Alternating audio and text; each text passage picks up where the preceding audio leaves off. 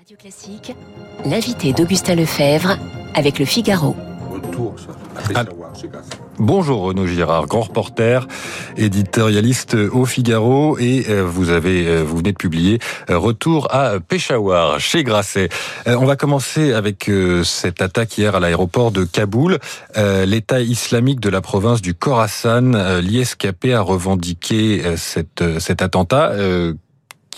Qui est cet État islamique de la province du Khorasan ? Alors, le Khorasan, aujourd'hui, c'est un terme qu'on utilise, c'est une province plutôt sunnite à l'est de l'Iran. Vous savez que l'Iran est très majoritairement chiite.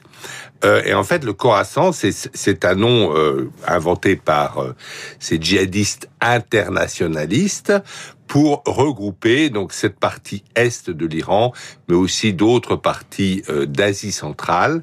Ça va même jusqu'au Pakistan, et c'est donc à une région, parce que ces djihadistes internationalistes ne reconnaissent pas les États, qui sont une construction humaine. Ils ne reconnaissent que la construction de Dieu, de Allah, bien sûr, et ils veulent l'Oumma des musulmans. Donc ils ne veulent pas de frontières dans les pays musulmans, mais c'est cette région du Khorasan qu'ils estiment devoir naître, et qui vont espérer construire, comme ils avaient essayé de construire l'État islamique en Mésopotamie. Vous vous souvenez de l'épisode dans les débuts des années 2010, la première partie des années 2010 en Irak. Alors que les talibans sont, eux, des nationalistes. Ils sont tous les deux pour, évidemment, l'application de la charia, la plus rigide, la plus rigoureuse, mais les talibans, ce sont des nationalistes. Ils ne veulent pas exporter la révolution à travers le monde entier.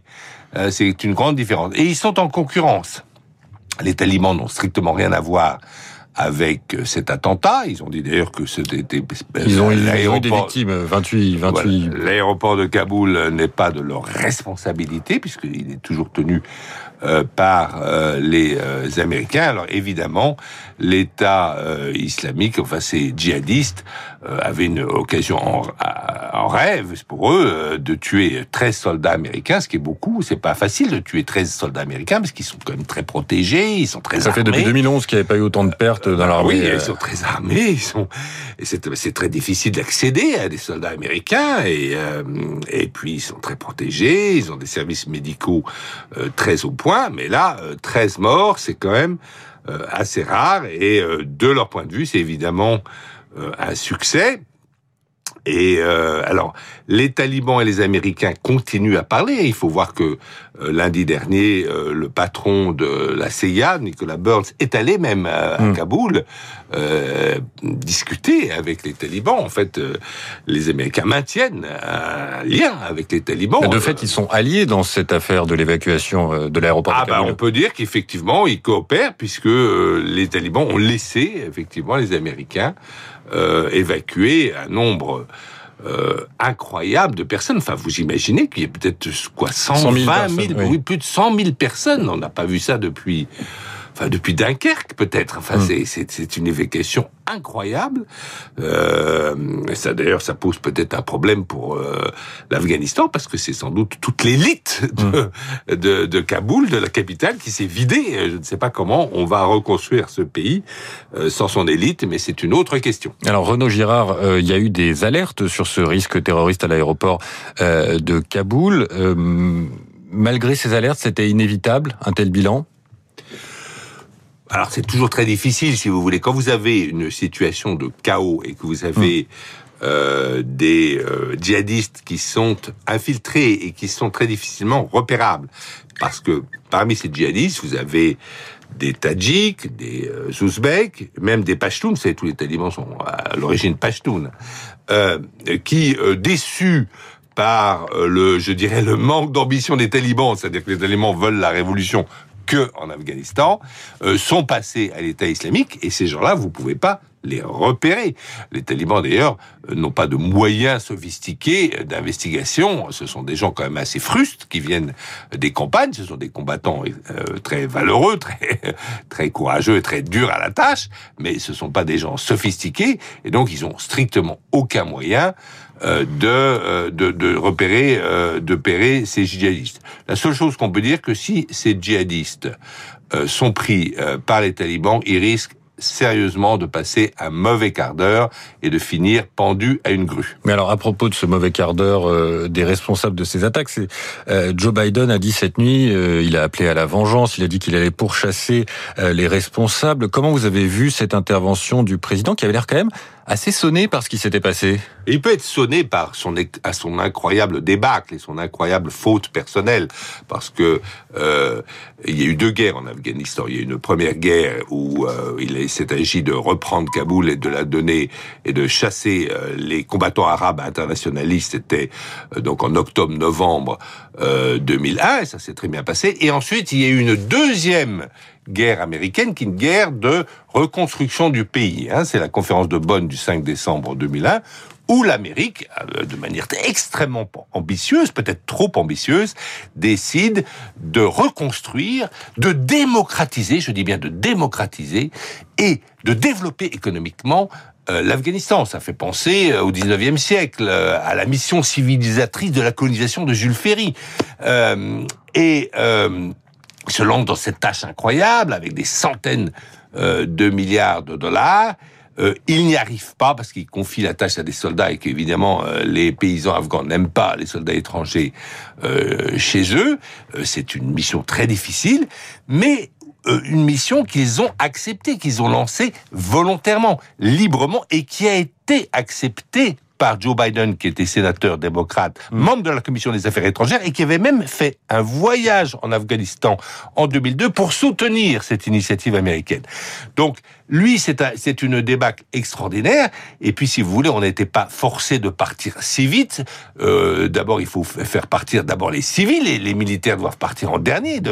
Et on aurait dû garder 10 000 militaires qui seraient partis en dernier. Donc, tout cela, il sait très bien que c'est un très grave choc, où sa crédibilité est très entamée aux États-Unis, celle de son secrétaire d'État Blinken également, et donc il fait là de la politique intérieure. Bien sûr qu'il va pas réussir à se venger contre les gens qui ont attaqué les Américains à Kaboul, puisque il se retire d'Afghanistan, donc on voit pas comment il pourrait repérer ses ennemis. Mais il fait de la politique intérieure, il rehausse le ton, parce que, évidemment, il sait que cet échec historique en Afghanistan on peut lui faire payer cher aux élections primaires qui sont dans un an. 8h21 sur Radio Classique, nous sommes en direct avec le grand reporter Renaud Girard. Mais alors justement, vous dites que les Américains se retirent du pays. Léon Panetta, ancien secrétaire à la Défense, c'est-à-dire ministre de la Défense de Barack Obama, dit de toute façon, il va falloir y retourner pour traquer l'État islamique et Al-Qaïda. Vous pensez que c'est inévitable ? Alors, écoutez, c'est dramatique. Et Léon Panetta sait de quoi il parle, parce qu'il a été aussi, je crois, à un moment dans sa vie, patron de la CIA. C'est ça, oui. Il sait de quoi il parle, et c'est vraiment dramatique, parce que les Américains, il leur suffisait de garder la base de Bagram, que je connais bien, je me souviens même l'avoir reconquis aux côtés du célèbre chef Massoud en 1996. La base de Bagram, c'est une très grande base aérienne, très facilement sécurisable, et d'où les Américains menaient des opérations de commando, et donc ils pouvaient avoir à l'égard de leurs ennemis une sorte de politique de bâton, et même à l'égard des talibans, carottes et bâtons, si vous voulez. Et il aurait évidemment fallu la garder, et s'ils l'avaient gardée, on n'aurait pas eu cet effet de démoralisation incroyable de l'armée afghane. L'armée afghane a fondu uniquement parce que, du jour au lendemain, d'une manière incompréhensible, les Américains ont quitté une immense base militaire qu'ils tenaient parfaitement. C'est ça qui a démoralisé l'armée afghane, et qui a donné l'Afghanistan à l'avance aux talibans. Donc si les Américains reviennent, je pense qu'ils vont quand même beaucoup réfléchir avant d'imaginer revenir en Afghanistan, mais c'est une politique en zigzag incroyable. Là, vraiment, les Américains nous donnent le plus mauvais de leur politique étrangère. On avait déjà, ça avait déjà pas été terrible en Irak, mais là, c'est quand même une catastrophe inouïe. Quel gâchis! Ces centaines, ces morts américains par milliers, les Afghans morts par milliers, ces centaines de milliards investis, cette jeunesse afghane à qui on promet la démocratie, à qui on promet l'éducation, à qui on promet un monde plus moderne, et tout ça, on balaye en 3 mois. C'est quand même, je dirais, le grand échec américain. Et vous savez, moi j'ai vécu, j'avais 20 ans à l'époque, l'évacuation catastrophique de Saïgon du Vietnam par les Américains. Vous vous souvenez, l'ambassadeur qui monte dans un hélicoptère et tout le monde essaie de s'accrocher à l'hélicoptère pour fuir Saïgon qui va tomber aux mains des communistes. Et j'ai pensé, je pensais depuis très longtemps que les Américains ne se permettraient pas une deuxième vision aussi déplorable de leur politique étrangère. Eh bien si, le cynisme de Joe Biden et le fait que en politique étrangère, il veut faire de la politique intérieure, a fait que cette catastrophe est adaptée. Je vous dirais, est arrivée. Je vous dirais que la politique intérieure est la plus mauvaise conseillère qui soit pour la politique étrangère. Renaud Girard, vous avez mentionné l'Irak. Il y a une conférence internationale ce week-end à laquelle va participer le président Emmanuel Macron. Dans quel état est l'Irak aujourd'hui? Est-ce que cette conférence peut servir à quelque chose? Alors, l'Irak n'est pas dans un très bon état, mais l'Irak est quand même en paix. L'Irak s'est doté d'un Premier ministre qui est un homme compétent et sage. Alors, géopolitiquement, on a compris qu'en fait, sans le vouloir, en 2001, les Américains ont donné l'Irak à qui? À l'Iran. Donc, si vous voulez, ils ont donné l'Irak un peu comme une province à l'Iran, puisque la majorité de la population irakienne est chiite, donc avec un suffrage universel, ces chiites vont revenir, évidemment, vont aligner sur les chiites iraniens. Alors maintenant, il y a effectivement une sorte d'axe entre l'Iran, l'Irak, la Syrie évidemment, Beyrouth et Sanaa, enfin c'est l'axe chiite, les 5 capitales du monde arabo-musulman que contrôle Téhéran. Est-ce que c'est déstabilisateur? Alors, beaucoup vous diront que la puissance de l'Iran et du Hezbollah au Liban empêche tout progrès au Liban, mais il faut aussi reconnaître qu'il y a des négociations, en tout cas, que l'administration Biden veut négocier avec l'Iran, veut négocier le retour de l'Iran dans l'accord nucléaire du 14 juillet 2015, et que à la faveur de cette négociation, on pourrait avoir ce qu'on appelle un grand bargain, c'est-à-dire une grande négociation où les Américains redonneraient, avec l'abandon des sanctions, la possibilité à l'Iran de commercer et de vendre son pétrole, et en échange, l'Iran redeviendrait un pays normal, sans zone d'influence militaire dans tout le Moyen-Orient. Alors je vous interroge sur l'Irak, parce que les États-Unis ont annoncé le retrait de leurs troupes qui étaient encore sur place d'ici la fin de l'année, en ne laissant que des formateurs pour l'armée irakienne. Est-ce que cette crise afghane peut remettre en cause